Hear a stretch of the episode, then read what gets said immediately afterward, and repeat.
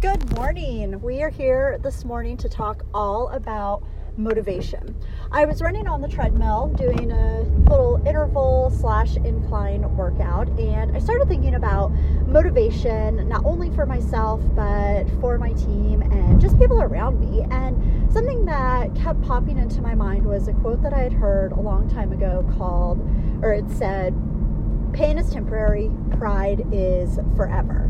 Now, whether it be in athletics, a hard workout, or a race, maybe I mean, even in life, like sales or asking out some hot dude or chick, you get to this moment where you're kind of standing there on the edge thinking, oh shit, all right, I can, I can either go into this pain cave and it's really dark, it's really scary, it's gonna hurt like hell, but what I'm going to find in there is pride, a sense of accomplishment knowing that I can push my limits. And there's probably some unicorns, rainbows, and other cool shit like that.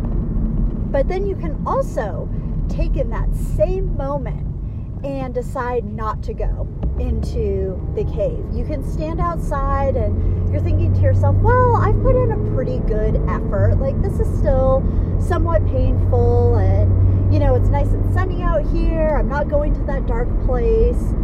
But you know what happens is you end up finishing up that workout or you pass on an opportunity and you look back and you think, what if?